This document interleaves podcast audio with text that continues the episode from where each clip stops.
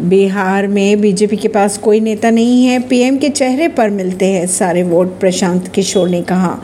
चुनावी रणनीतिकार प्रशांत किशोर ने कहा कि बिहार में अगर बीजेपी की बात की जाए तो नेता खोजा जा रहा है बीजेपी द्वारा और यहाँ उनके पास कोई नेता नहीं है।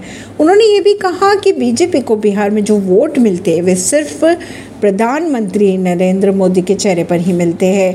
प्रशांत किशोर की अगर माने तो बीजेपी को हिंदुत्व, राम मंदिर और हिंदू मुसलमान के मुद्दे पर ही वोट मिलते हैं। स्कूल में पोस्टर में हिजाब पहने दिखी हिंदू छात्राएँ, सरकार ने दी जाँच के आदेश।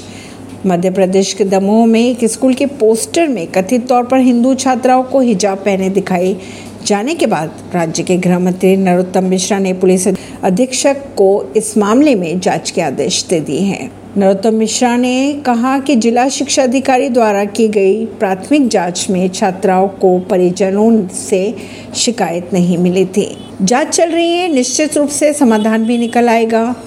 पहलवानों के प्रदर्शन पर राजनाथ सिंह ने कहा रक्षा मंत्री राजनाथ सिंह ने भारतीय कुश्ती संघ के अध्यक्ष ब्रजभूषण शरण के खिलाफ पहलवानों के प्रदर्शन पर कहा, निश्चित रूप से समाधान ज़रूर निकलेगा।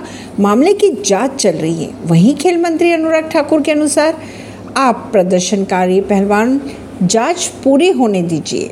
आपको सुप्रीम कोर्ट, पुलिस और खेल विभाग पर विश्वास तो करना ही पड़ेगा। ऐसी ही खबरों को जानने के लिए जुड़े रहिए जनता सरिश्ता पॉडकास्ट से। प्रवीण सिंह, नई दिल्ली से।